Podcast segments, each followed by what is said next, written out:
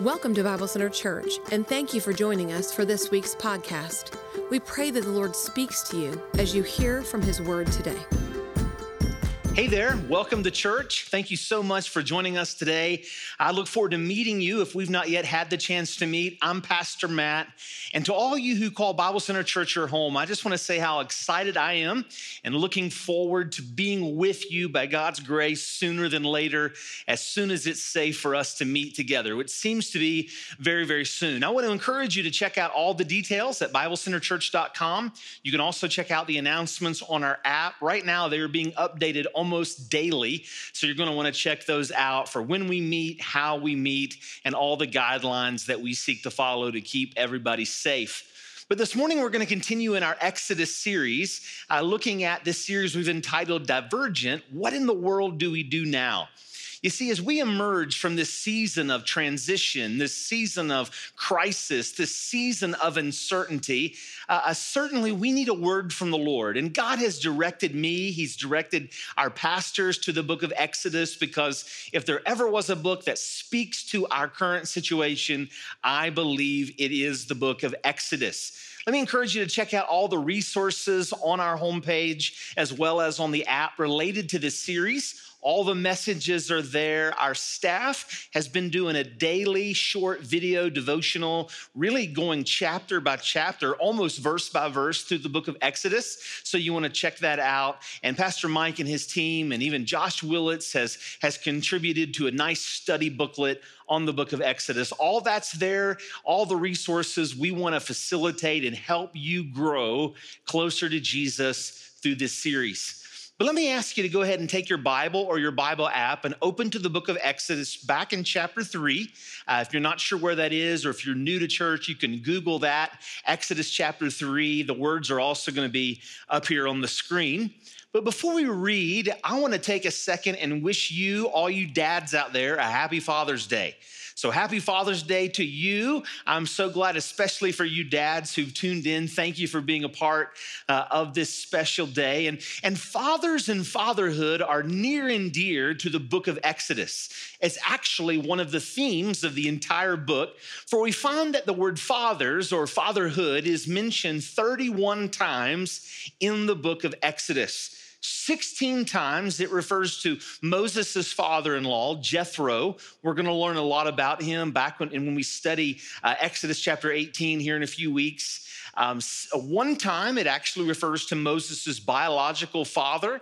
If you want to win a Bible trivia game, his name is Amram, A M R I M. You can read all about it in Exodus chapter 6 and verse 20. Six times it refers to laws that are directly related to fathers. Uh, one of the most famous is found in Exodus chapter 20 and verse 12, where it says, Children, uh, honor your father and your mother.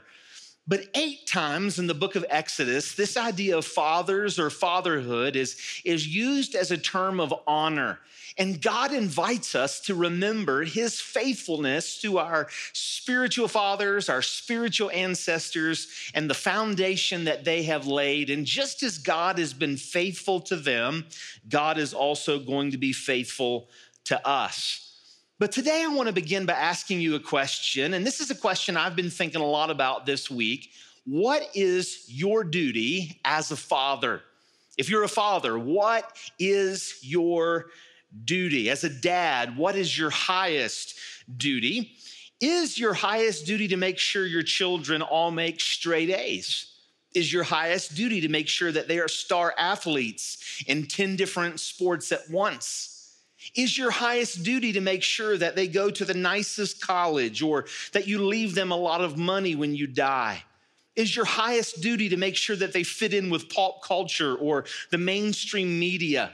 is your highest duty to provide top of the line clothing, the best toys, the best houses, the best cars, the best vacations. You see, that's an answer that I want for myself. What is my duty as a father? What is my highest duty as a dad? And I believe you want that answer as well. And so today, no matter who you are, no matter where you are, I want to confess at the very beginning of my message that I want to do all that I can to help you through this message.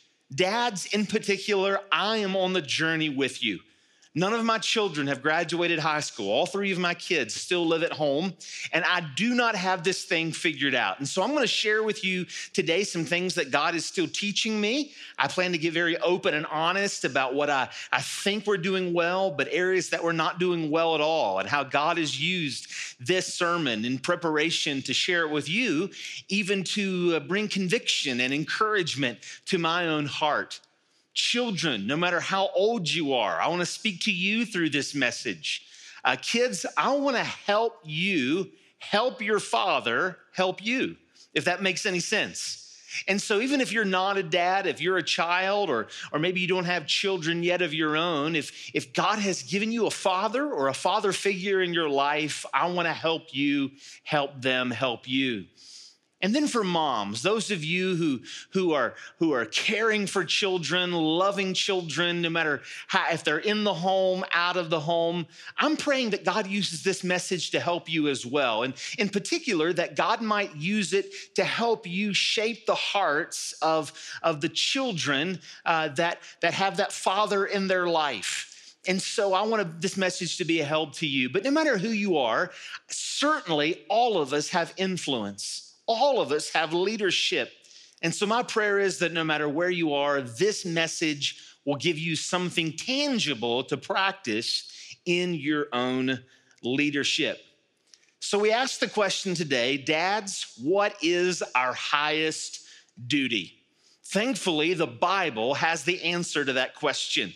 And so, what I'm going to do today is we're going to look at a familiar passage and we're going to look at fathers and fatherhood throughout the entire book of Exodus. We're going to kind of do an overview. And then I'm going to leave you with one point. I'm going to leave you with one main thought. And I'm going to answer that question by God's grace from the Bible about the dad's highest duty. So let's go ahead and dive in. We're going to start at Exodus chapter 3 in verse number 1. Exodus 3 1. Now Moses was tending the flock of Jethro, his father in law, the priest of Midian, and he led the flock to the far side of the wilderness and came to Horeb, the mountain of God. There the angel of the Lord appeared to him in flames of fire from within a bush. Moses, thought, Moses saw that though the bush was on fire, it didn't burn up. So Moses thought, I will go over and see this strange sight, why the bush does not burn up.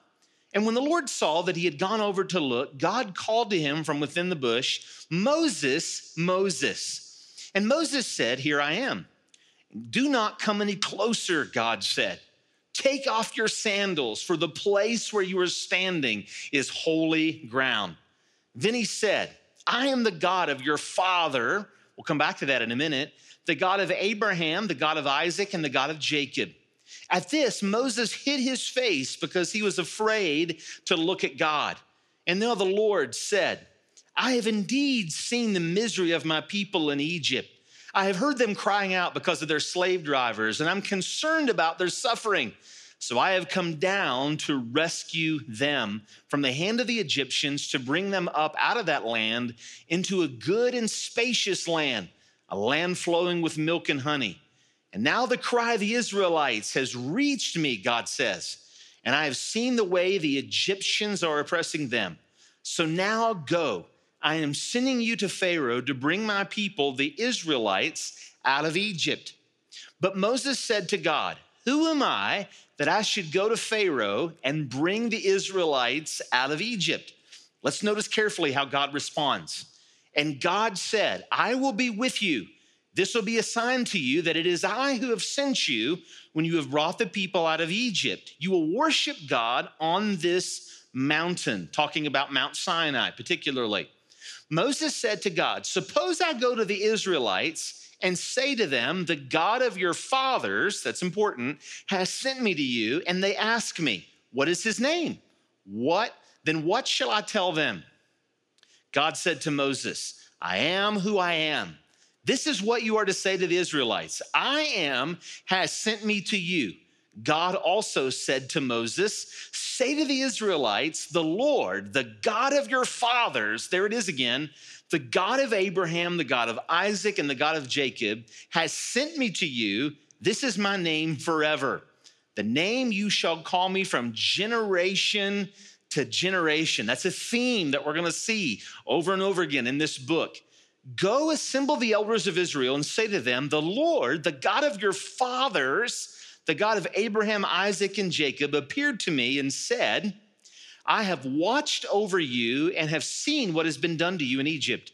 And I have promised to bring you up out of your misery in Egypt into a land flowing with milk and honey.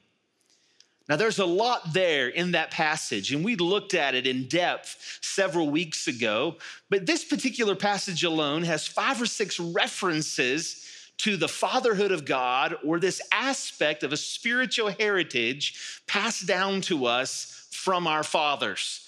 And so, if whenever we want to interpret any part of the Bible, particularly a part of the, Bible in the Old Testament, it's good to think of it in terms of a three layered cake. So, how, this helps you remember, if you're studying in your Bible, you're reading in your devotions in the Old Testament, how should we interpret, how should we think about, particularly an Old Testament passage like this? Well, I think of each layer of the cake, all three layers, as three questions. The first question you ask when you put that knife down in the top of the cake is What does this passage teach me about God? The second layer is the question What does this passage teach me about the history of God's people? And the third and final layer is What are the details of this passage and how can I apply it to my life? So let's start with the first layer. What does this particular passage, this particular theme, teach us about God? Well, these things are in your notes, but I also want to share them with you here today. Among many other things, Exodus points us to the fatherhood of God. One of the big themes, again, in this book is that God is a father to his people. If you look with me in Exodus chapter 4 and verse 22, then say to Pharaoh, This is what the Lord says Israel is my firstborn. This is God talking. And he says, My firstborn son. Let my son go so he may worship me. This is the first time in the entire Bible that God refers to himself as a father, not just creator, but to a father to his people, particularly the father of Israel. A big theme in Exodus is that God the Father is delivering his son Israel out of Egypt. And this theme is carried over throughout the New Testament. Jesus taught us to refer to God as our Father. This is why he says in the model prayer, Our Father who art in heaven. Now, for those of us that had good earthly fathers, this is, a, this is an easy image to conjure up in our minds. No father is perfect, but for those of us that had faithful dads who, who loved the Lord or who loved us, uh, this, this image of a father brings up many happy memories. But for those that maybe didn't have that in their life, they didn't have that father figure, or at least a, a father figure that's favorable, if that's you listening, I want to confess to you that I don't know how you feel, and I don't want to pretend to know how you feel. But if you would allow me, I want to I want to encourage you with two things. One, I, I'm going to pray for you in a bit that God will give you some figures in your life, some father-like figures that can make up and take the place of some of those things that have been missing in your life, maybe for many, many years. But I'm also going to encourage you as we study through the book of Exodus, look at ways that God is your father and let the Lord fill those gaps of your soul, those, those gaps of your life, those gaping holes that maybe you've been there for years. And remember that God is the father to his children, and he's a perfect father at that.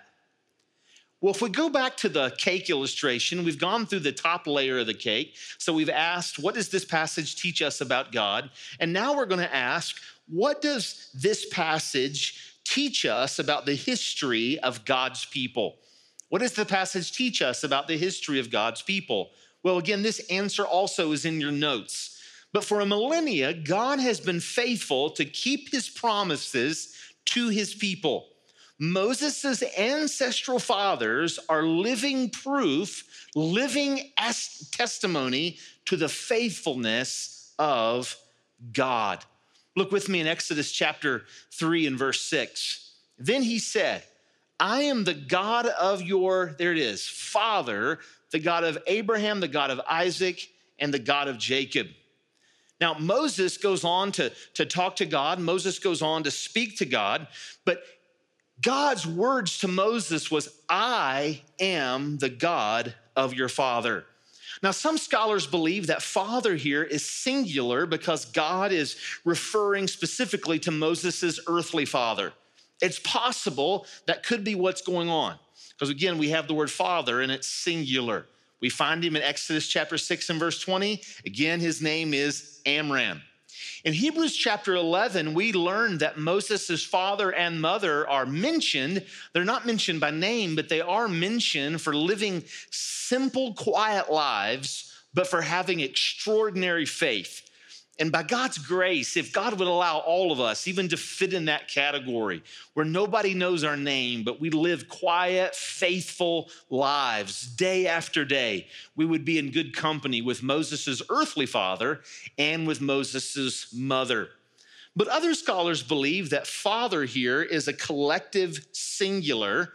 Again, not referring specifically to Moses' one father, but to the collection of faithful ancestors who went before.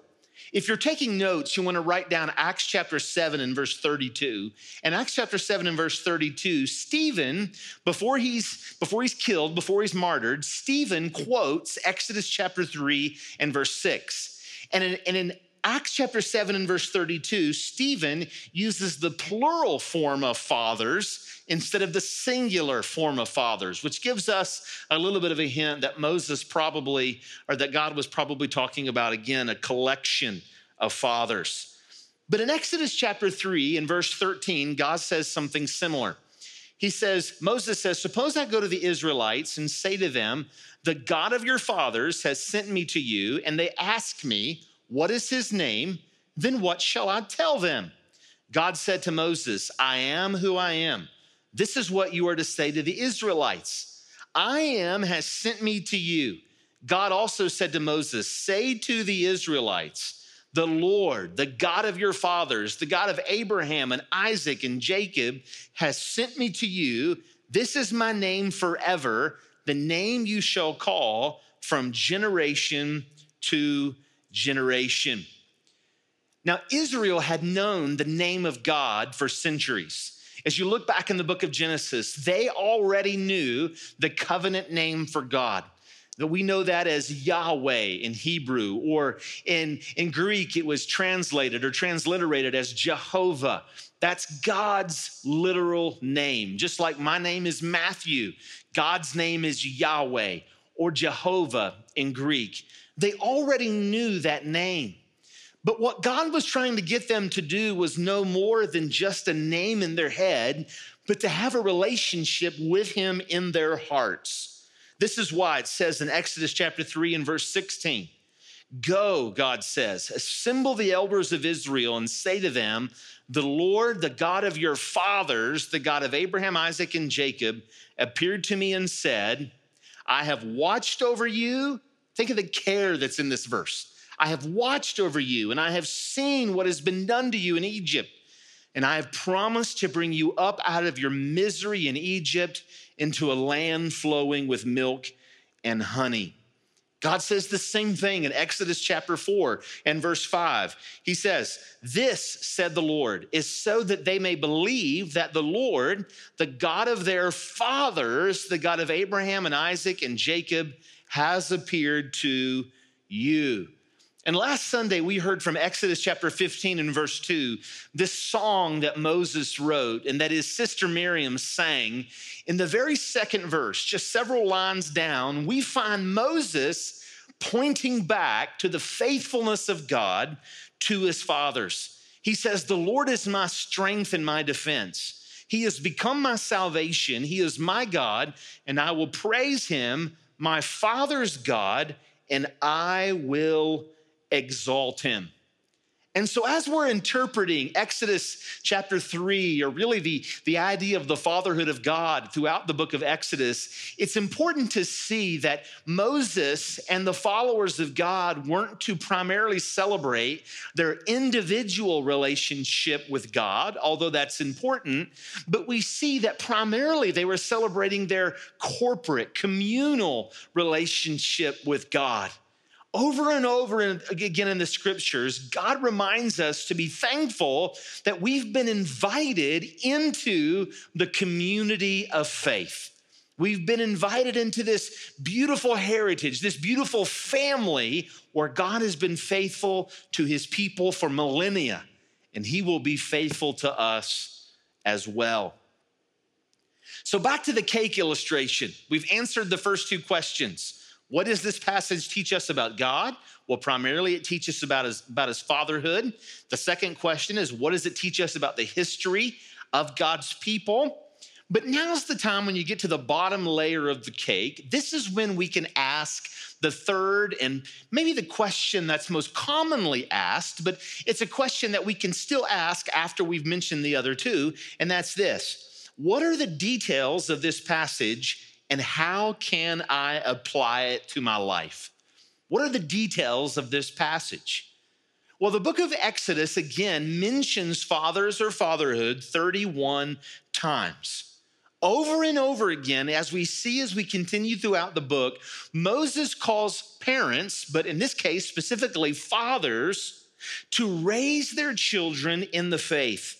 Just as many other parts of the Bible call mothers to raise their children in the faith, Exodus particularly invites fathers to raise their children in the faith.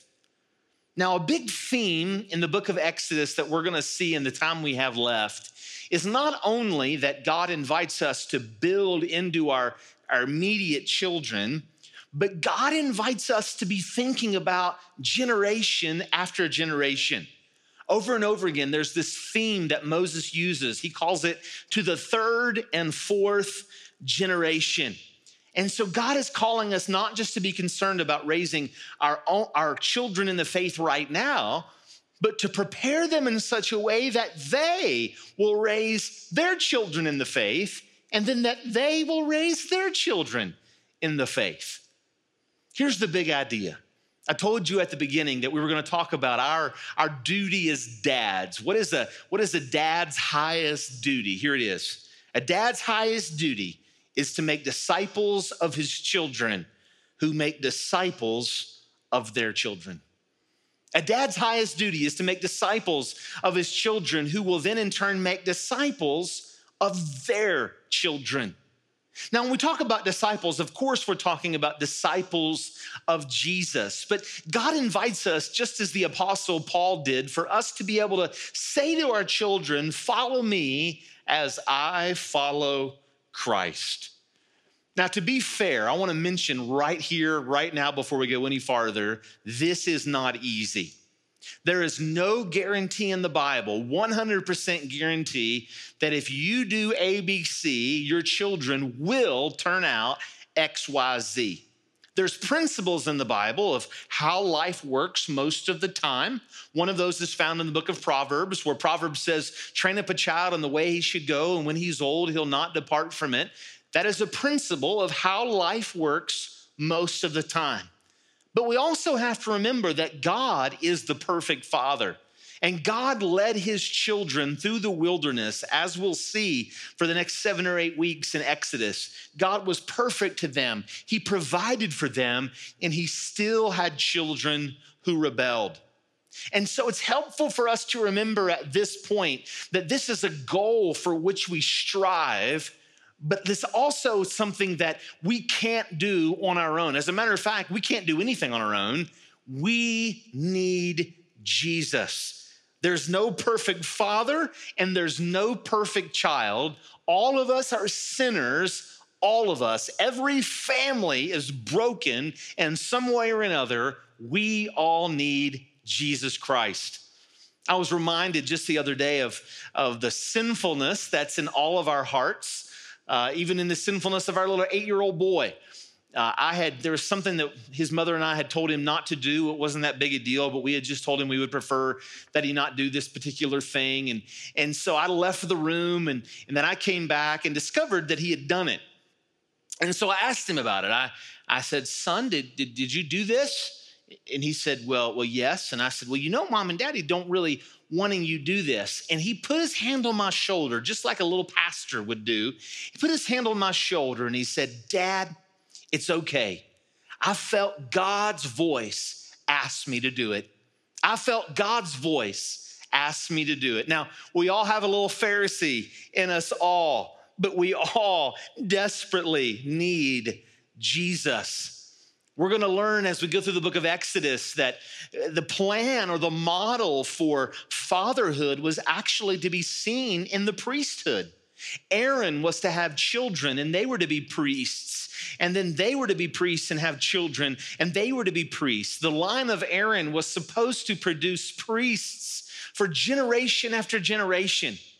But it didn't even get to one generation before Aaron's sons, Nadab and Abihu, turned their backs on God. And so we're gonna learn, we're gonna be reminded that there's no perfect father, there's no perfect children, there's no perfect priest, which is why we need Jesus. God is the perfect father. Jesus is the only son who perfectly obeyed. And Jesus is the great high priest who has never failed us and never will. The gospel is the good news that the living God, who demands perfection of all humankind, sent his son, Jesus Christ, into the world to live a sinless life, to suffer and die on the cross as a substitute for our sins, absorbing the judgment that we rightfully deserve to rise again, to ascend back into heaven, and to give forgiveness and righteousness and His Spirit and eternal life at the moment anyone repents or believes.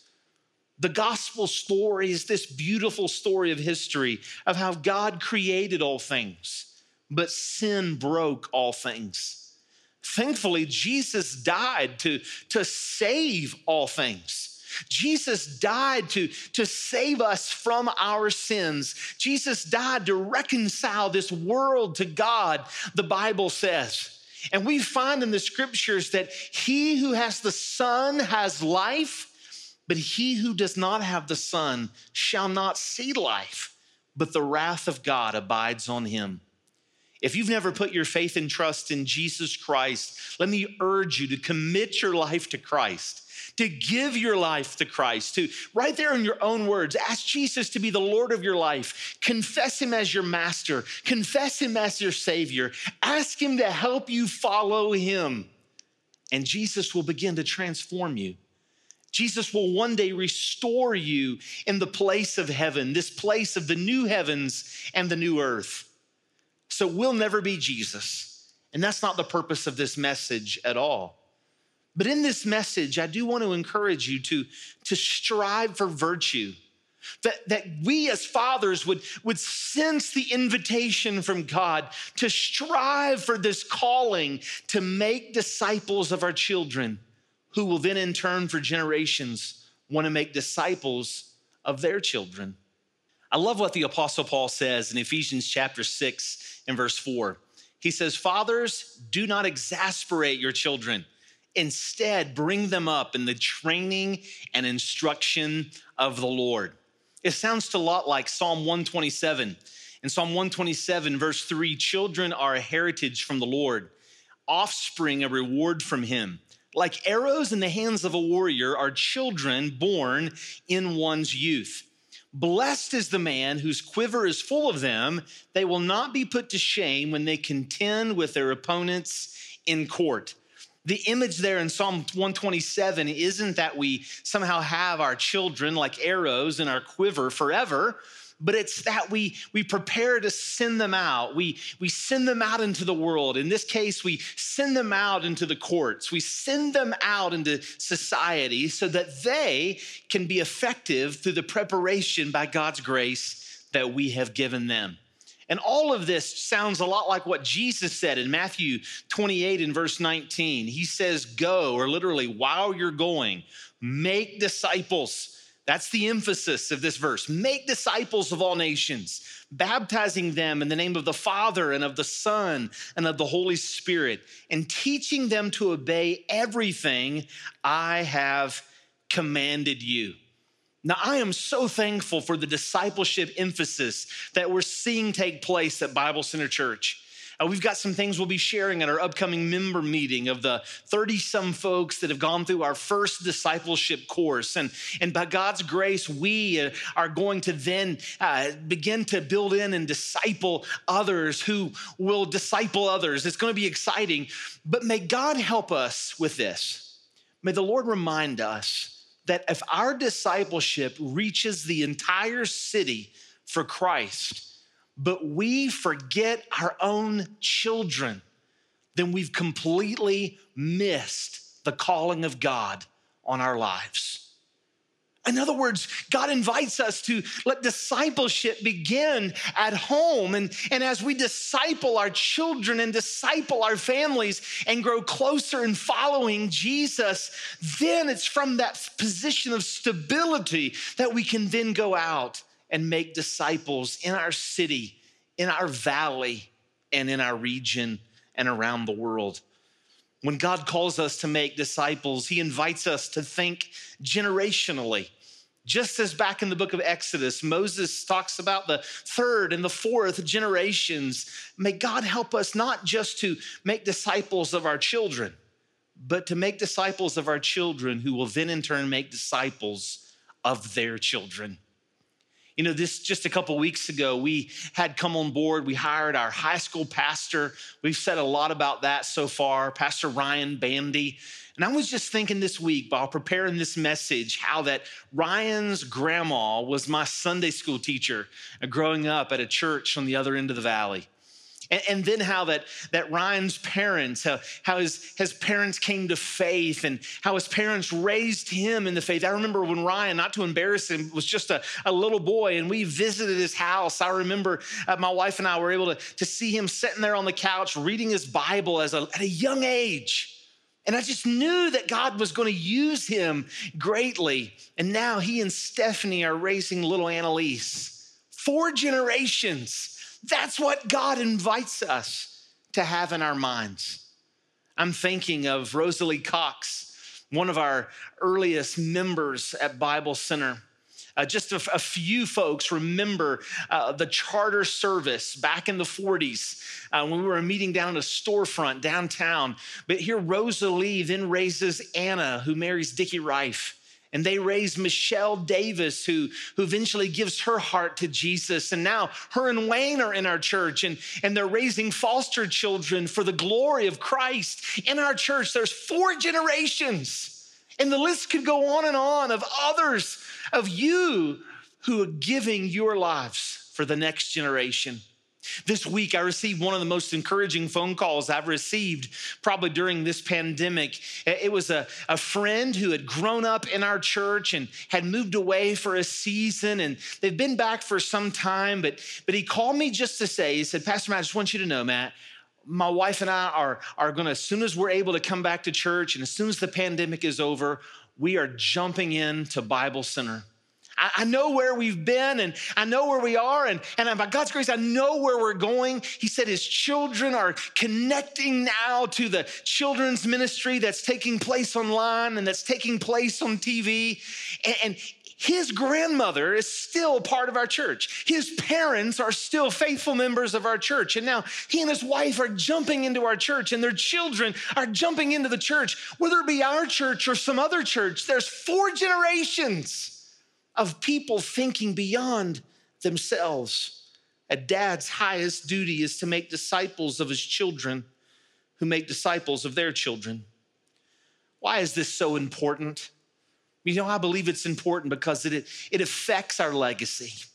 It affects our prayers. It, it affects the way we spend our money. It, it affects the way we spend time with our children. It, it's going to make a lasting impact on our church. Imagine with this vision what will happen in 10 years, 20 years, 30 years, 50 years, 100 years if Jesus tarries.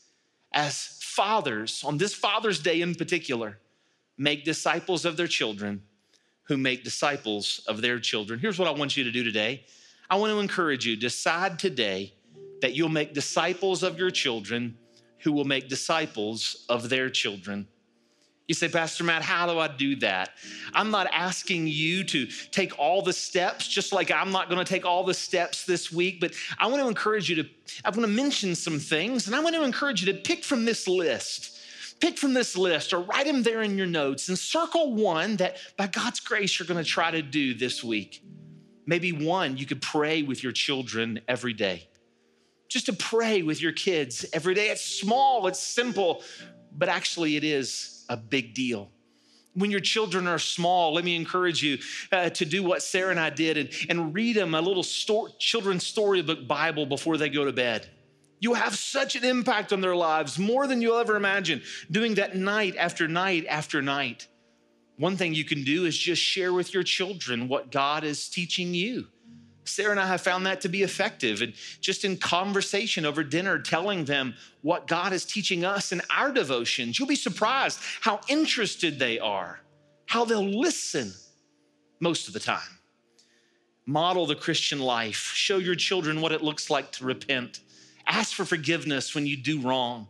Show them what it looks like to have a godly marriage. Show them what it looks like to, to make wise choices with your finances Let's read the Bible with our children. I've got older kids, and I was thinking this week of all the things we read them and all the things we talk about. How long has it been since I just sat with my Bible and we just read the scriptures? That's what I want to do more. You pray for me, and I'll pray for you. Why do I want you to be doing these things? Why am I so passionate about these things? Because I believe a dad's highest priority, a dad's highest duty is to make disciples of his children who make disciples of their children. Let me pray for you now that God will make it so. Father, will you please help dads on this Father's Day to point their children to Jesus, not just them, but with a vision in mind that they will one day point their children to Jesus, and generation after generation will know that you are God. In Jesus' name, Amen. Once again, thank you for joining us this week.